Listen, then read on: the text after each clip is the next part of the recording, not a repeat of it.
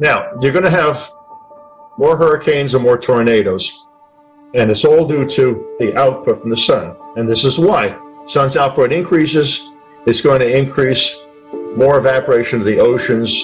Oceans heat up, you'll have more hurricanes and also storms and tornadoes, more, more evaporation of ocean water, more rain, and storms.